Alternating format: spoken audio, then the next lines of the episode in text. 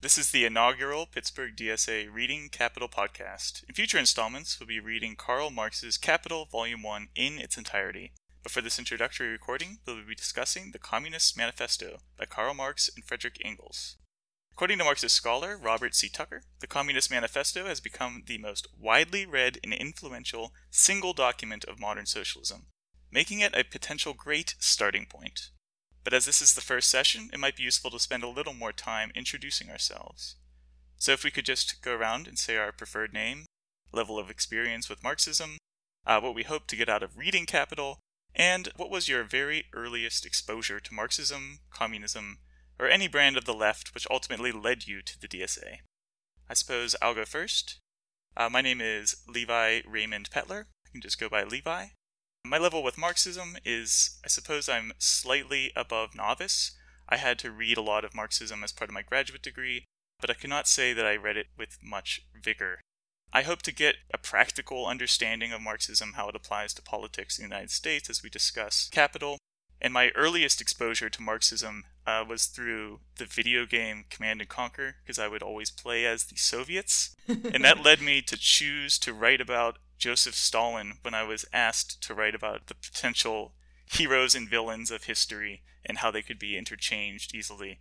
Because I knew the Soviets were the best military in Command and Conquer, so I assumed they did something good in World War II. and that's what kind of led me into a more sympathetic understanding of Marxism. That's awesome. Hell yeah. Hey everybody, my name's Nick Dranick. You could just call me Nick D. I would just say Nick, but we have a couple. Curse of Pittsburgh DSA. Yeah. Zacks and Nicks is what it is. and Mads. It's only been recently that I've actually started reading any of this, but I would say my general understanding of Marxism and socialist theory is probably leaps and bounds above the general population. You know, that being said, I think I'm trying to get out of reading this a better understanding of where it all started. You know, I'm still trying to figure out where on the spectrum of Marxist socialist thought I actually fall. It can be a little intimidating when people are throwing out Marxist, Trotskyist, Maoist, all these different terms, and I don't know where exactly I fit. You know, thinking about where all this started seeping into my consciousness, I'd have to go back to listening to punk and hip hop in high school and just sort of filtering in through that. Rage Against the Machine specifically, actually reading the liner notes. And I think on their first album, they listed a bunch of books. And I started reading some of these books and it's like, hey, they didn't teach me any of this. This is uh, definitely something different. Go ahead, MJ. We'll break up the next. okay. Um, my name is MJ. Um, I use they, them pronouns. I'm familiar with Marx in that I've read the manifesto before and like essays, but I'm kind of newer into reading the old theory. Let's put it that way. I read a lot of zines and anarchist stuff, like anarchist essays and things like that when I was in my early 20s. I've been trying to read a little bit more theory so that I can articulate my views a little better because I often, you know, when you have debates about your philosophy or what you believe in, and I'm usually just like, I'm not going to convince you. so, um, it would be it's useful to like know a little bit more, be able to like put some words to the things that I believe in. My first introduction to Marx I was 14 and I told my parents I was a communist because I wanted to be edgy. And my dad said, if you're going to be a communist, then you're going to have to read this. And he handed me the Communist Manifesto. This is the first time I've read it since then. Nice. Guess I'll finish it up. Uh, so Nick Marco, use Nick, but we'll go with Nick M since we've got Nick D here as well. I guess I'm pretty much a novice, really, to both Marx and the left, though I'm doing as much as I possibly can to learn as much as I can as quick as I can. So this will be helpful for that. In terms of reading Capital specifically, I tried to listen to a lot of like people like Richard Wolff and David Harvey, so I got a good introduction to it. But I want to read it for myself and, you know, similar to what you guys are saying, really understand how it applies today and how it can formulate kind of my ideology. And again, deal with these refutations and arguments you get at why it won't work. Really being able to point out these contradictions in capitalism in the system, I think is going to be helpful as long as we can do it in a constructive way with people. In terms of my earliest exposure, like I said, I'm pretty new. I just joined DSA in January. I think I went from raised conservative, went liberal, became a disillusioned liberal, and then tried to figure out why I was disillusioned. so I think that's kind of the path that's, you know, led me here. So definitely excited. It's good to hear everybody seems to want to learn the more practical aspects of Marxism. So we can sort of begin with a very practical question of what the heck is being argued in the Communist Manifesto?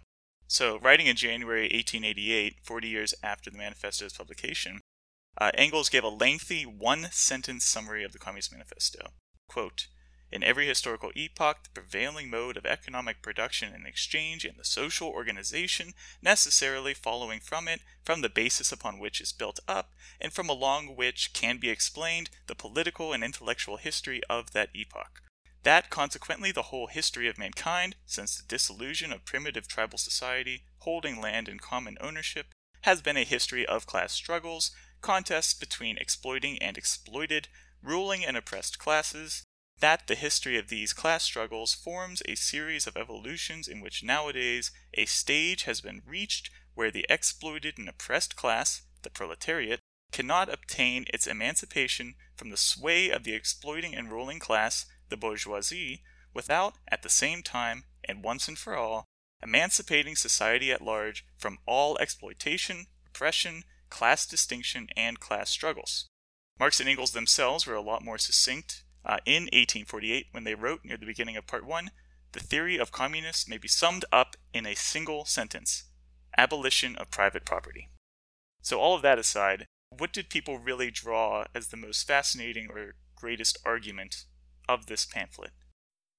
I highlighted a lot from the first section because, again, like the last time I read this, I was a literal teenager. And I just remember reading it and being like, yeah. Like, it, you know, Western education, and I, I, can't speak to any other form of education, really does rely very heavily when it comes to history on like great man theory, on the idea that like history is just the series of actions by individuals. You know, when you first kind of come into contact with the concept that like actually history is a series of forces acting themselves on people, it, it sort of change. Yeah, it changes the game pretty substantially. Yeah, I think the education bit particularly is important in terms of the instant reaction of our society to the idea of communism or Marxism because it's so ingrained to be anti to that because we're really not raised to question capitalism, right? Like in the system because capital controls the system ultimately. So I think yeah, that's that's great.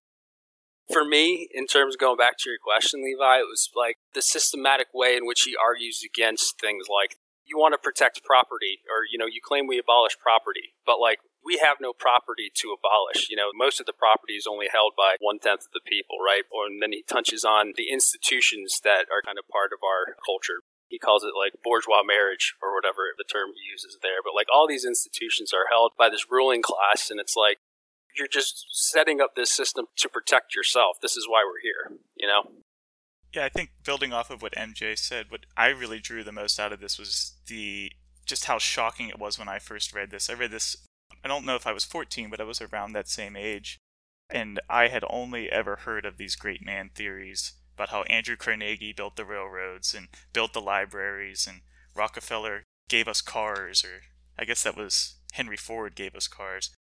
It always seemed just wrong after reading the manifesto or reading these sort of arguments about class and struggle. And I also remember reading it and thinking, like, wow, this is like my father. Like he doesn't have any of the means of production. He's literally jumping around job from job and barely making ends meet. Yet he's this sort of Reagan conservative. Like what what is going on here? And I remember thinking, you know, what is this big disconnect that's happening? Why don't more people see this or read this? And just being kind of flabbergasted. One question I had though, like, you know, we, we frame it as like people should really easily access this thing and it should open their eyes a little bit. And I think it does for a lot of people. But on the flip side, like you know, I think I'm thinking back to listening to like Peterson debate Zizek, right?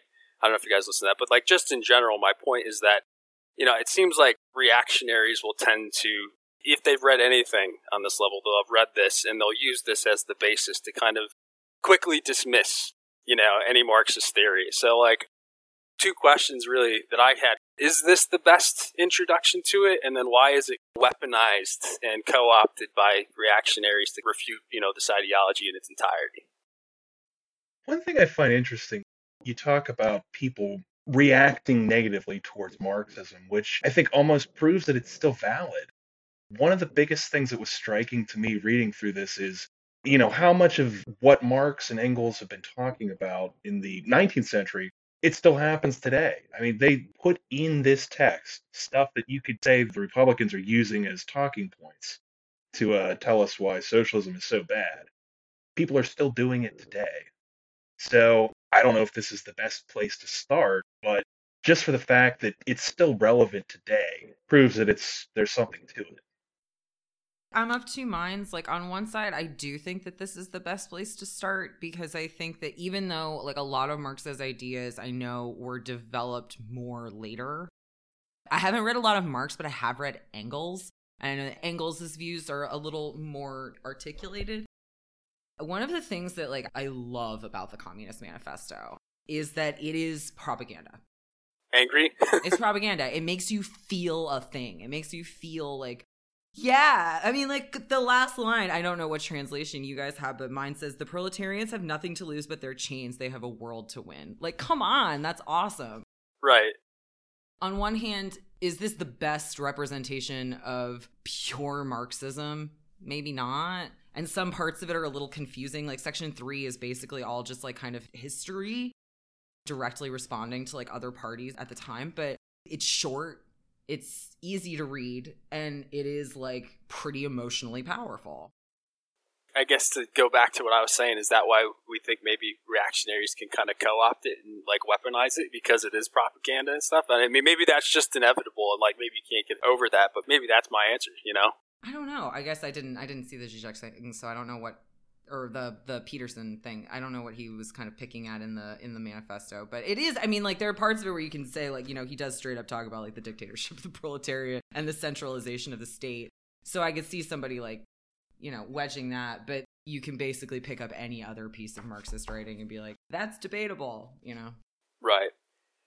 I think what's even funny, and, and just because it's a piece of propaganda itself, it anticipates arguments that are, as Nick said, still being made in part two, he writes, and just great use of language You are horrified at our intending to do away with private property? But in your existing society, private property is already done away with for nine tenths of the population. Its existence for the few is sold to the non existence in the hands of those nine tenths. I mean, you could say that today when somebody yells at you, you really want to do away with private property, and you could literally respond the exact same way. It's already gone. Nine tenths of us have no access to private property that one tenth that you're protecting has no interest in protecting your private property. And that might be part of what makes it an easy cudgel, even today, is the arguments themselves include their refutation. But if you take away the refutation, it appears to be not very good. Yeah. I, oh, sorry, go ahead. No, go ahead.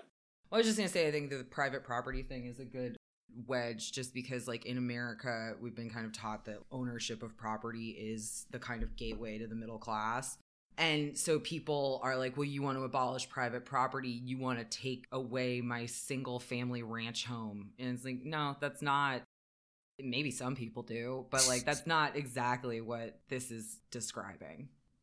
Yeah, and it's because like we have this culture of the individual. Like I have this one section underlies from the moment. Yeah, Levi, you just read it. But yeah, individuality vanishes at the end, right? The reactionary thing is to weaponize like this loss of individuality and i think that's so pertinent for us today. It's at the end of page 23 and i think that's so relevant for us today in like american culture because it is all about the individual right? I think he's even more complicated than that. To read what i assume is the same i don't have the same book as you but he says and the abolition of the state of things is called by the bourgeoisie abolition of individuality and freedom. So he says by the bourgeoisie. And then he continues, and rightly so the abolition of bourgeois individuality, bourgeois independence, and bourgeois freedom is undoubtedly our aim. So he's not arguing that there's no such thing as individuality, independence, or freedom. He's arguing that we don't have that right now. All that we have is this weird bourgeois definition of individuality, independence, and freedom that we're fighting for that is never going to actually be free, individual, or independent. Right. And I guess I was like getting to the reaction is to kind of weaponize the illusion of, of individuality to stir up the masses to continue to protect capital ultimately because like the illusion and he gets into like the middle class a little bit in some sections and like the small proprietor ultimately holding on to like the future state of what they might have based on their position not what they have right now. The american dream right? There's bourgeois values. Like that's just what it talked about to me was like the concept of bourgeois values education so that you can get a better job. Not education for the sake of knowledge, but education so that you can get a better job, like things like that. So to get to sort of the the ultimate concrete concepts that are discussed in this, or at least in my opinion, I, I have this quotation from Marx and Engels in 1872 in which they state that the general principles laid down in this manifesto are, on the whole, as correct today as ever. Though they admitted that because of particular application, they recommend that no special stress be laid on the revolutionary measures proposed at the end of Section 2.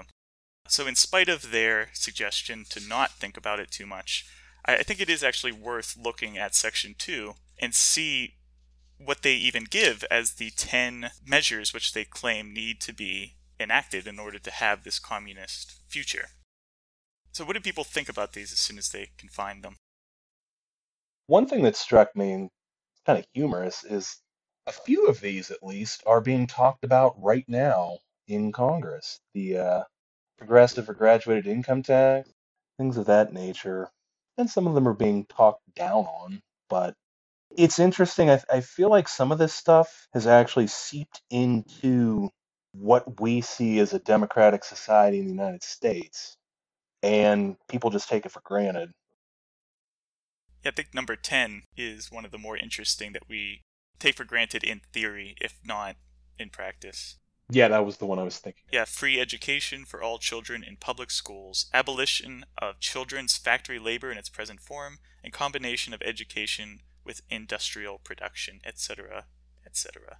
I mean, it's it's interesting though because in the United States, like we do have free public education. However, our public education is just a tool of indoctrination. I mean, like, not to get too anarchist about it, but education from a centralized perspective is going to be used as a method of basically producing the outcome that you want, right? Yeah, we technically have free education, but like how much education actually is there and how much of it is indoctrination?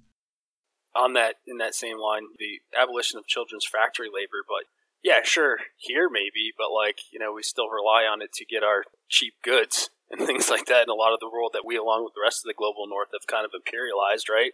Sure, we take that for granted here, and I think because we're the shining city on the hill, right, or whatever, but doesn't mean it's happened everywhere, for sure.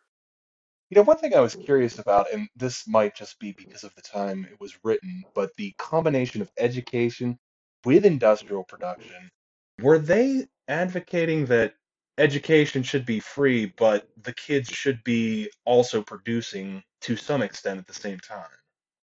I don't know the historical basis of that claim. My guess would be no, since it also immediately states that children should not be working uh, in factories.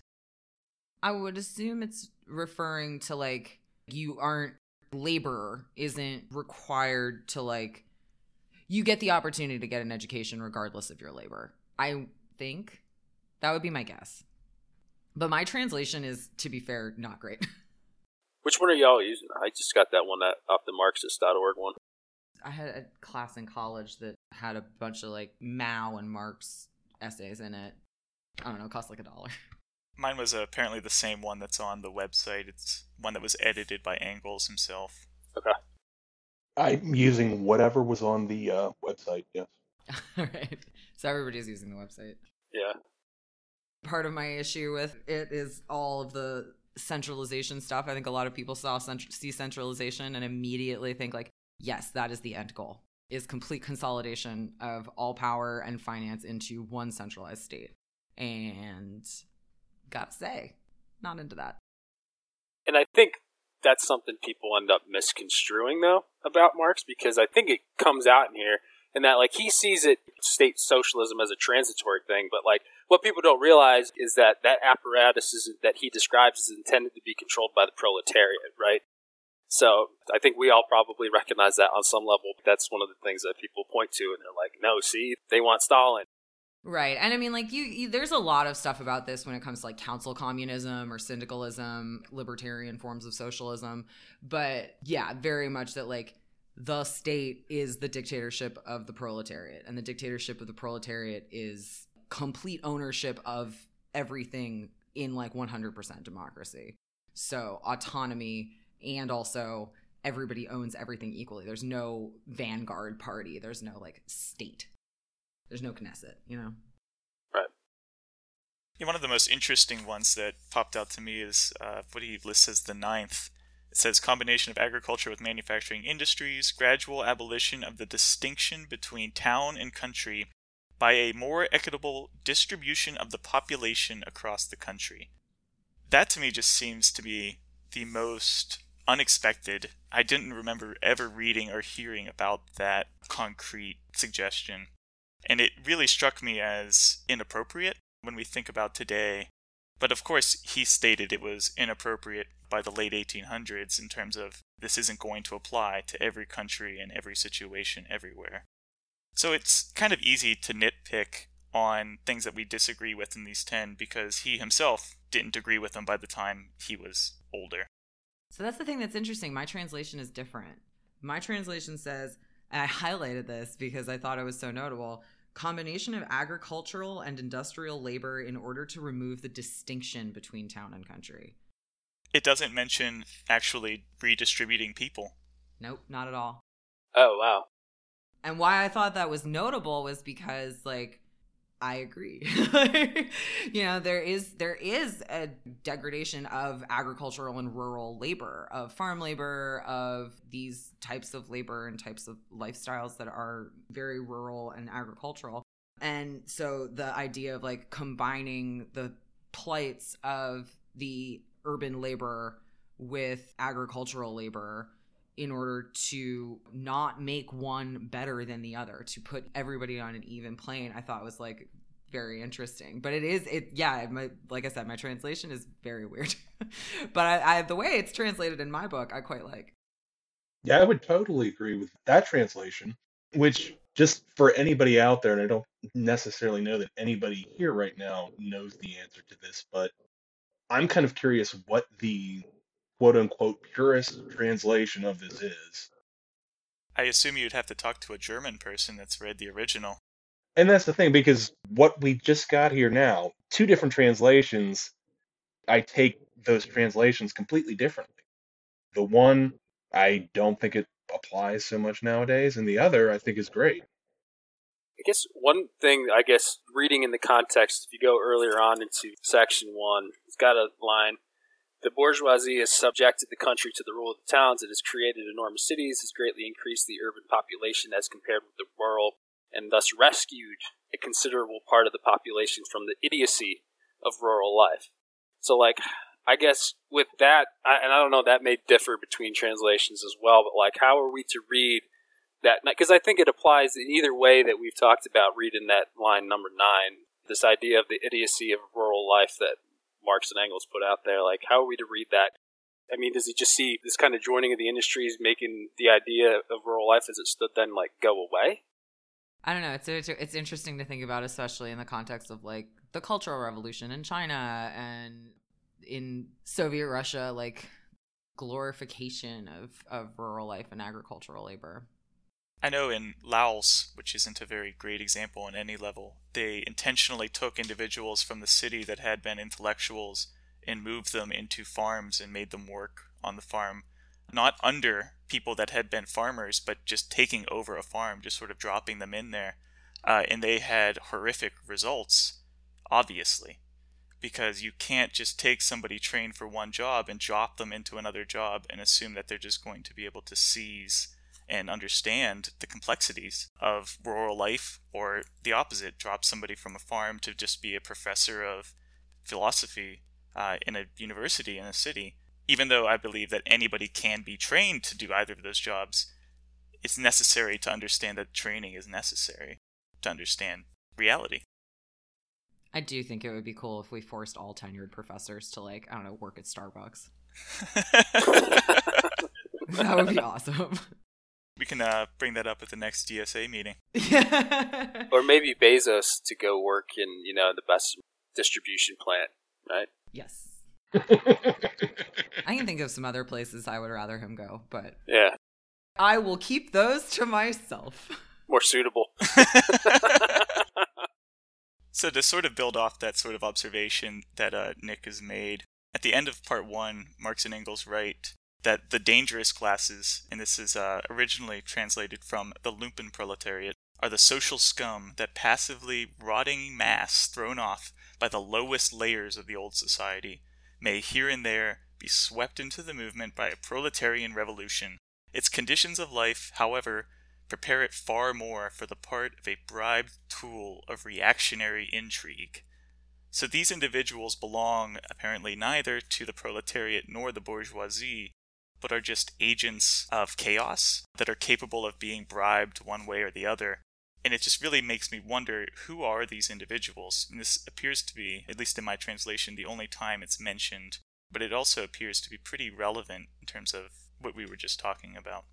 I don't know about anybody else, but for me, that makes me think of what everybody's calling the uh, political grifter these days. All these people that are more or less just peddling ideas to make money off of it. And you could come up with all sorts of examples on the right, but they certainly exist on the left. You know, I certainly wouldn't call James Carville a socialist by any means, but this was recently in the news, social media, what have you he's ranting and raving about how the Democrats have a woke problem and just going on and on about what he sees as the problem with the Democratic Party today. And, you know, he was talking about don't say defund the police.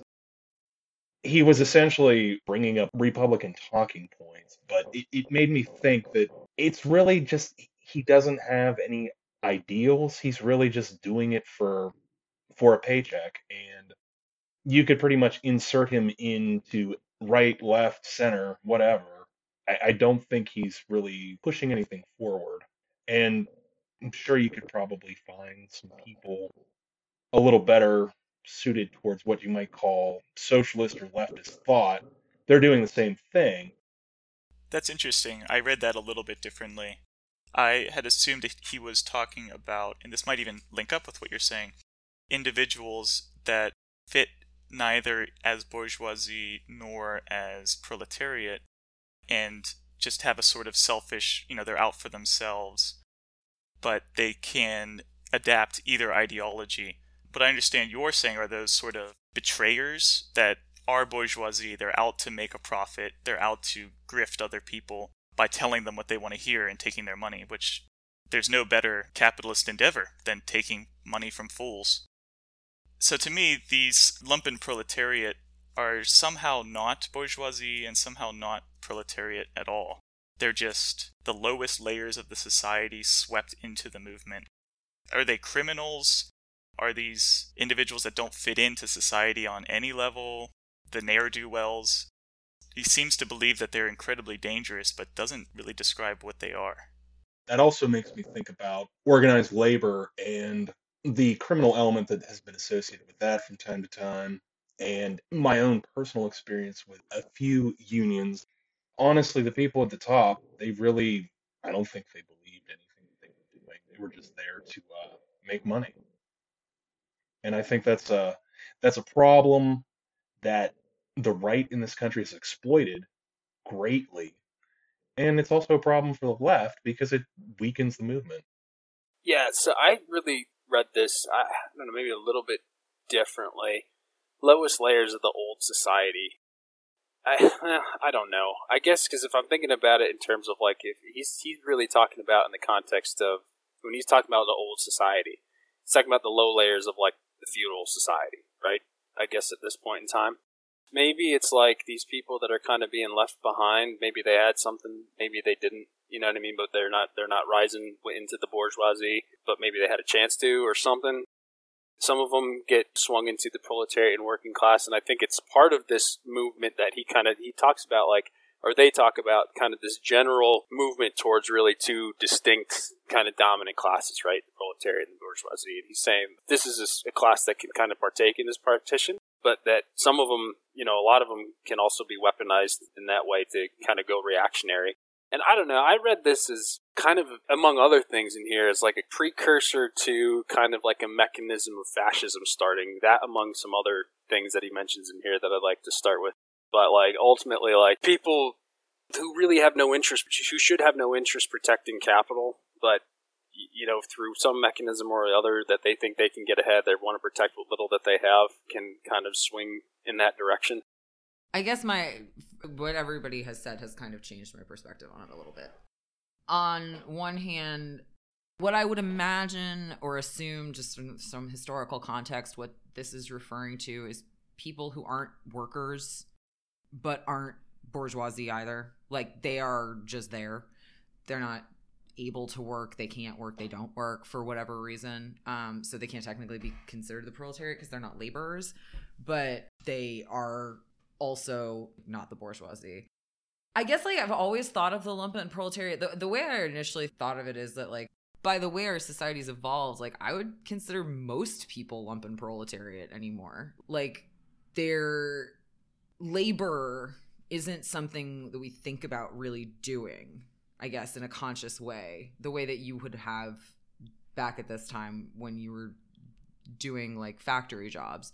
So, like, you know, you're working at Walmart, you're working at the doctor's office as the like, you know, medical billing specialist or whatever. Like, these non specialized, well, medical billing specialist is a specialized job that you have to train for, but like, you know, eh, Chipotle, Starbucks, service industry, like, these things these jobs that like the labor that you're performing is very distinct from the labor of building or making something. Like the thing that you're making or doing is extremely transient. And so I would think of that as being like the lumpen proletariat, you know, like you've got mamas and pep peps working at Walmart and like getting into QAnon because what else do they have to do? I mean, like, what do they have mooring them to reality? Absolutely fucking nothing. And the other side hasn't made a convincing case. So to fascism, they move. I also find it very interesting. I hope that there's more in Capital about the lumpen proletariat, but I honestly don't know if there is. No, I like that, MJ. I think that that's good. Uh, yeah, I like that Thank a you. lot. really like this idea that the uh, the service industry that it's just like so unreal that you are completely unmoored from this idea of the proletariat or the bourgeoisie. But that sort of leads me to the question of how do we deal with that on a practical level if we are seeing that complete disillusionment of the proletariat in the United States? Maybe that's too big of a question for a reading group on the manifesto, and maybe Capital will have a bit more to say about all of that. I mean, it's worth considering just like in our day to day lives because, like, I mean, I'm I'm a many many years in the service industry, and it, it does. I mean, like the precariousness of it, the exhaustion of it, the the tenuousness of those jobs, and I I was very very lucky in that I made carve myself a niche, and I wasn't forced to work in chain restaurants and and in these big businesses and stuff like that, but you don't have time or energy or money to give a shit about any of these things. I did because I cared about it beforehand. But like, what are you gonna do? Start a union? Hell no. They're gonna fire you, and then you have to find another job that pays you two dollars and fifteen cents an hour.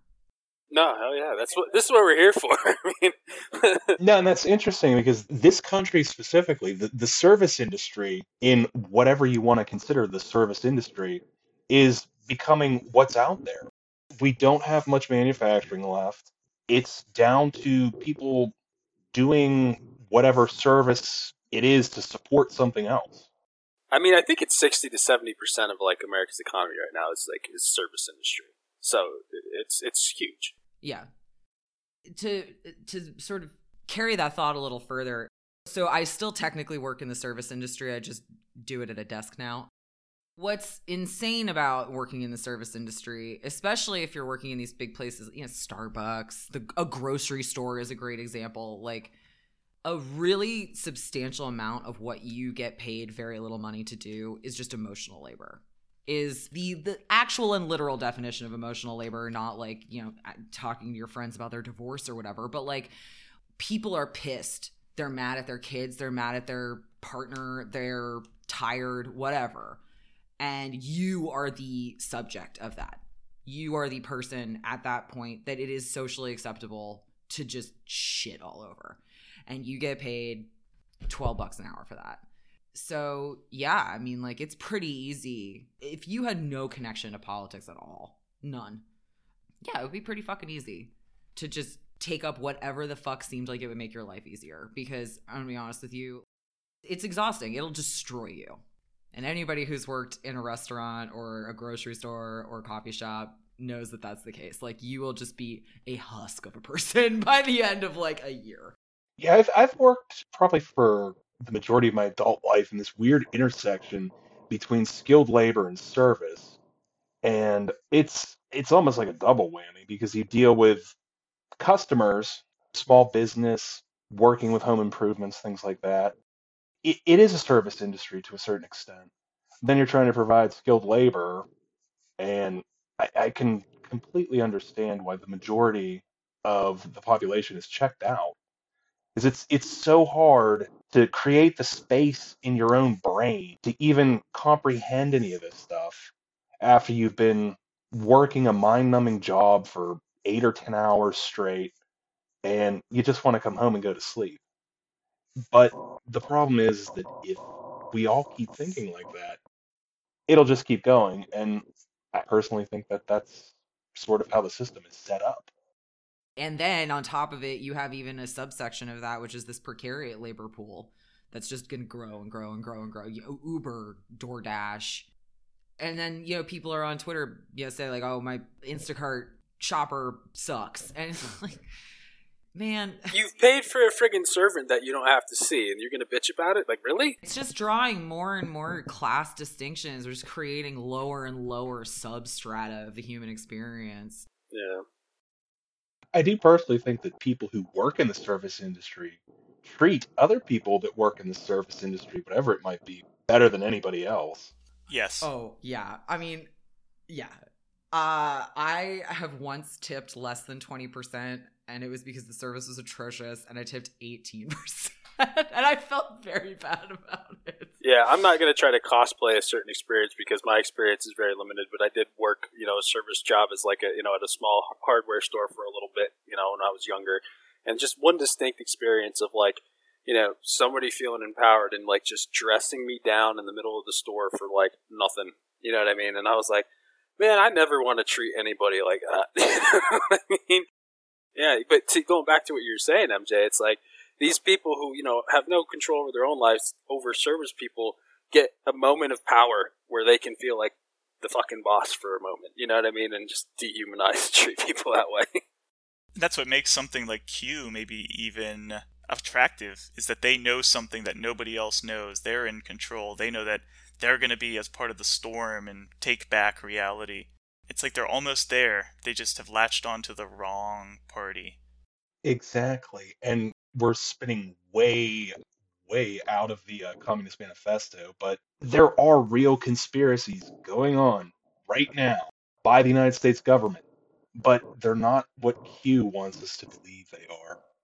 You know, I think we could bring it back to the manifesto a little bit. I mean, just because again, like going back to the section where he talks about the different kinds of socialisms and like the lower middle class and i think if we just talk about like the petty bouge and you know when he describes like the lower middle class in terms of the small business owner again i think that's a class that we saw swing to you know friggin maga world and q right? Like it's you know there's everybody from people flying in on jets to again middle class people to you know people who don't have anything part of the lumpen right swing into this movement to protect their interests. And I think, you know, while Marx doesn't obviously use the word fascism or quasi fascism at the time, I think he really hit on kind of a mode, a class reaction, you know, reaction on a class basis, depending on where people land, that kind of could take us to that point. He acknowledges that they recognize the massive contradictions and tendency of capitalism to create inequality, but they still end up reactionary, right? Protecting capital. And I think particularly, he mentions, I think he's talking about the feudal thing, but like he mentions kind of like going back to the old ways and i think that's kind of like this whole thing like from make america great again to calls of historic and masculinity in terms of fascism. Like i think he hits on like early things and i think it's elaborated more later on by people like trotsky and uh, Eco and stuff like that but I, I don't know. I kind of saw this really like an early genesis of like an analysis of what could lead to that. To build on that point and to draw it into the manifesto, it's this sort of getting halfway there, seeing some of the problems but not seeing the solutions.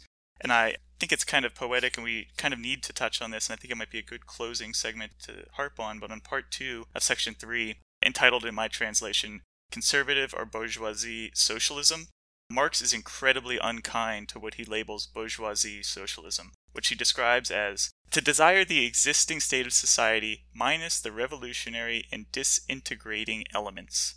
So, my questions are how does this relate to the positions of the democratic socialists of America? We are not the revolutionary socialists of America. So, are we just bourgeoisie shills? Are we not giving any of the real solutions here? Are we just propping up these bourgeoisie values? Or is the DSA even more of the critical utopian socialism that he equally derides in part three, but just for being misguided, not for being shills? Um, unpopular answer. Yeah, kinda.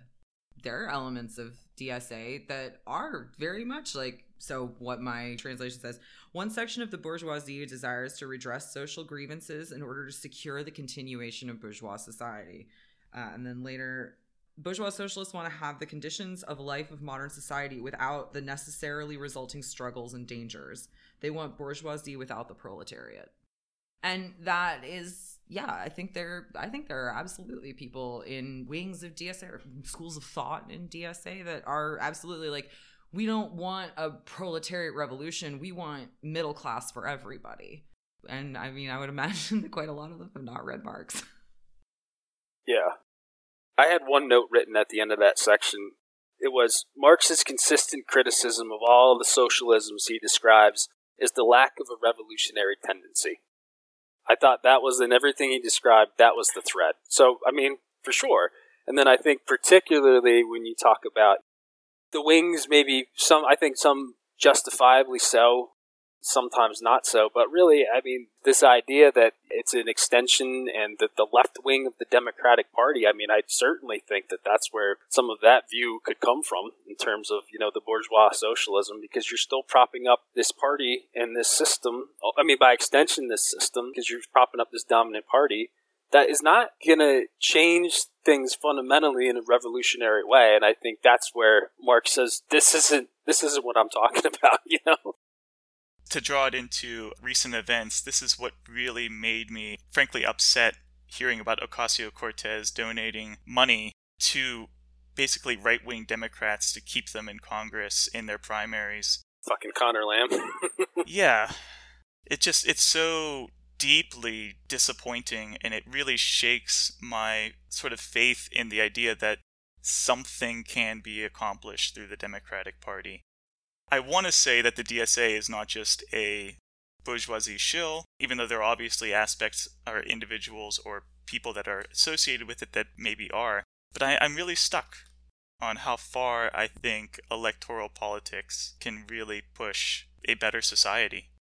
Yeah, I'm starting to lose a lot of faith in electoral politics myself because I understand the DSA's position and some of the people that support the DSA that are in Congress with the system we have now, I think it's at least important to have a voice in it to a certain extent, because I think, and this is not supporting or condoning the Democratic Party in any means, but I think the left does need to try their best to steer the Democratic Party from within, but I don't personally think that's going to ultimately do anything. I don't know that electoral politics as they have become at this point, really do much to push a socialist agenda. The thing that I keep coming back to is this idea of empowering labor through Congress. And it, it's just like this prize that keeps being dangled in front of us every so many years.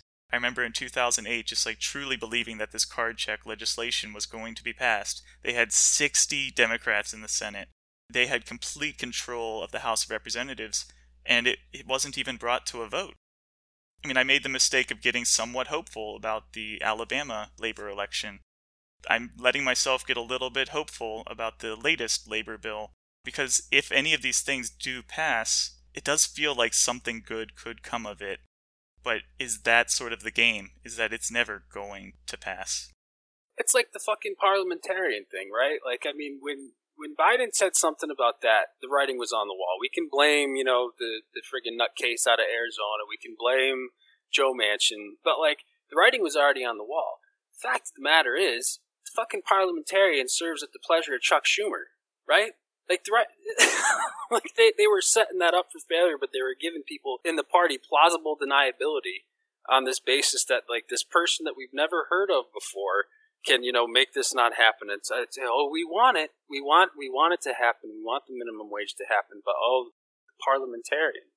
You know what? Under the George Bush administration the parliamentarian was fired when they said they couldn't cut taxes for the rich.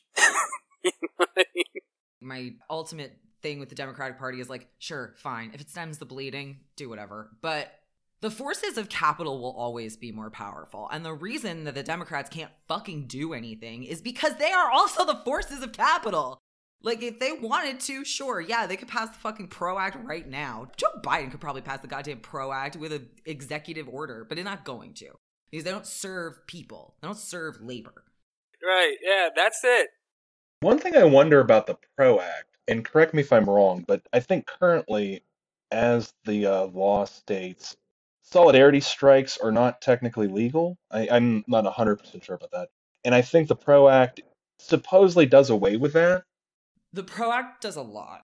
Even if you did away with that, with the state of labor today, would there be solidarity strikes with whatever strike might be happening? Because that's a big re- that's a huge reason why we have anything today. Because one sector of the workforce would go on strike, and then everybody else would go on strike, and we'd shut the country down. And today, I wonder if there would be enough forces pushing labor to do something like that, because I think that's the way we really truly do start changing some things. I think we need general strikes on a frequent basis. And I guess I'm not unionized or anything like that, but just from what I've heard from listening to different people's perspectives, I agree with you that would be effective. I just don't know if the organization is there from what a lot of people are saying to really push that kind of thing that, that would make a difference. But I don't think the left has enough organizing power at this point in time to really make that happen at this moment, which is why it's important to keep pushing. But at this moment, I don't know if that's there. I think the fact that it would empower labor a lot is enough of a reason for them to fight as hard as humanly possible not to pass the PRO Act the fact that it, from my understanding, disclaimer, that it like kind of does away with a lot of right to work legislation, you know, and shit like that. Like, I don't know, just especially because I was reading recently about Homestead strike and the the Great Railway strike. They don't want that to happen again. I say they. I don't know. It's so corny, but like the forces of capital don't want that to happen. And the forces of capital are people. They're people with addresses. They're people with a lot of money. They're going to spend that money on keeping their money. And I guess just bringing it back to the Democratic Party, I know a lot of folks in DSA have done a ton of good work, like, you know, phone banking. Then they got Joe Manchin to co sponsor. But okay, so he's what, 47? There's still three people that the Democratic Party is still negotiating within itself to kind of make this happen. But then on top of that, they've demonstrated no willingness to get rid of the filibuster, which would be required, as I understand, to make this happen. So, I mean, all this shit is performative at some level. Like, unless you can break down that huge barrier of 60 votes, they're negotiating with themselves, and they're really, it's all performative because they're not going to get rid of the major barrier that they need, even to get 50. I hate to be so down about it, but, like, I don't know. The fact is that if this happens, it would be a big goddamn deal. It would be a big deal and it would be really, really, really cool. Mm. So we have to fight really, really, really hard for it, yeah. but never expect it to win. right. Whenever I'm in these kind of conversations or hear these conversations, I always think of a quotation that's attributed to Malcolm X, where he's asked about political parties and his support or rejection of them. And he just states, I believe there are two parties in the United States there's the fox and there's the wolf. The fox is going to tell you what you want to hear, and the wolf is going to eat you. But they're both going to eat you in the end. It depends on what you want to hear. And it feels very appropriate for this conversation. It's one of the reasons that even through many fluctuations in my own personal like ideology, I always come back to libertarian socialism because I don't believe that well, number one, I don't think that anybody should have power over anybody else. I think that anybody who thinks that they should is uh, suspect immediately. But also that like you can't configure a society that works its way from the top down. You absolutely cannot do that. And the only way to build the society that we want to see is through labor actions, mutual aid, dual power, like these things that build power amongst individuals in the working class because well, government's not going to do it for us. And this is this is sort of one of the things that I wonder about Marxism. It was written in the 19th century. You have to try your best to figure out what was going on then, what was going through their heads. It can be difficult sometimes to try to bring this into the context of what's going on today. But just in general, I think I might be leaning more towards MJ's philosophies. I don't know how much I trust anything centralized, which of course is the argument with Marxism. And depending on the interpretation of the text whose uh, translation you have, I guess you can say maybe that they were envisioning this to be sort of a pathway through to something more completely egalitarian where there really isn't such centralized structure. I don't know. I, I struggle with as far as Marxism goes, if that's really how the whole idea of centralized anything is where I personally land. I think it's it's really good. And in this first podcast, we're all sort of admitting that we are not set in any sort of ideological track, and I count myself among that. I think that's a really good way to sort of approach Marx and Engels is to sort of think about what they have to offer and how we can interpret this for our world. And it just goes back to I think the quotation I read earlier that they don't want this to be read as concrete suggestions on what you should do in your country and your place. You should think of these as means of understanding the world around you, and then you come to your solutions. I think we're going to be working through those solutions and how we can apply them in our lives as we read through that behemoth book that I'm staring at right now, Capital Volume 1. I remember seeing something a long time ago. Somebody said, like, I've read a lot of Marx, but I've never read any Lenin. They said, well, I respect your dedication to history, but you're light on theory. And I do think of it as history, you know? Oh, yeah. It's a way of viewing history. And theory is how you envision your way out of it. We're back to Mao.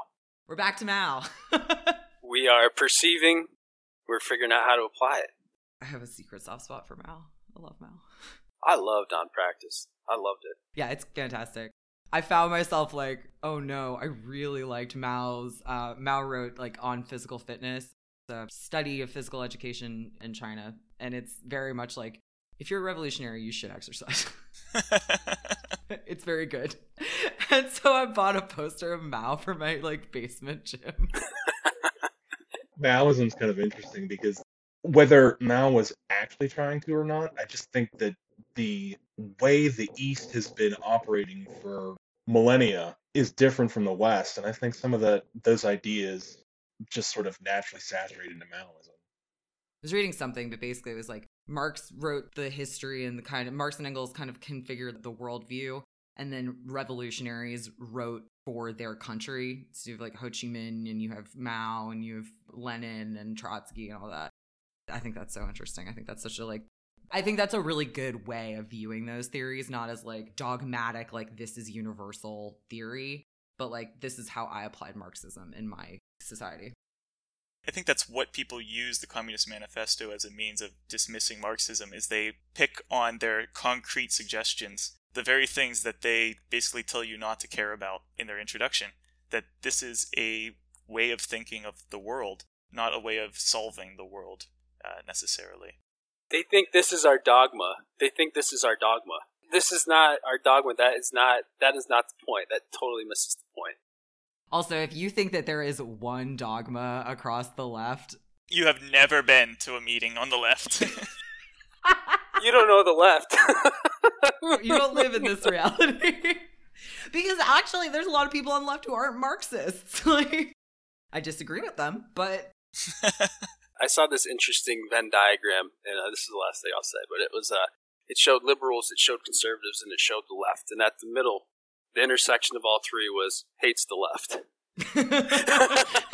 it's the lobsters, leftists, leftists, leftists. well, I guess with that, go on to your chapter and fight with all of your friends.